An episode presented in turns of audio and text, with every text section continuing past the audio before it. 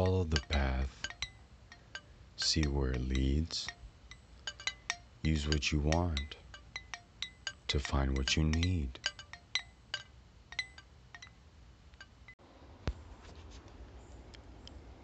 Today, I want to talk about prayer. Prayer is a lot like what we're doing now. We're having a conversation. And even though I can't see you, I know you're there. When I ask a question, I know I'll get a response. Try it. Right now.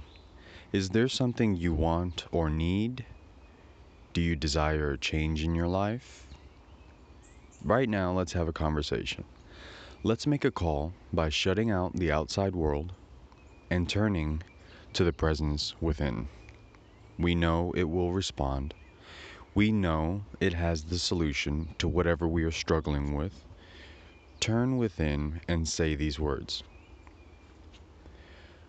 God, I know you have the solution. I open myself to communicate with you. I believe that what I ask for, I shall receive. And I know this because you and I are one in the same presence. You are the life in my body, and just like you heal my skin cells when I'm cut, you can heal my worry, fear, frustrations, and weakness. I give thanks for your guidance and direction.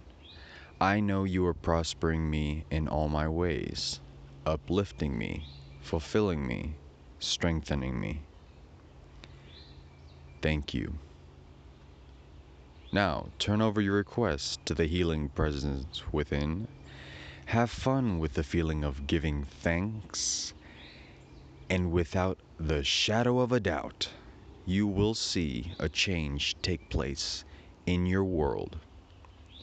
It may come in the form of a solution. It may come in the form of an uplifted feeling or mood.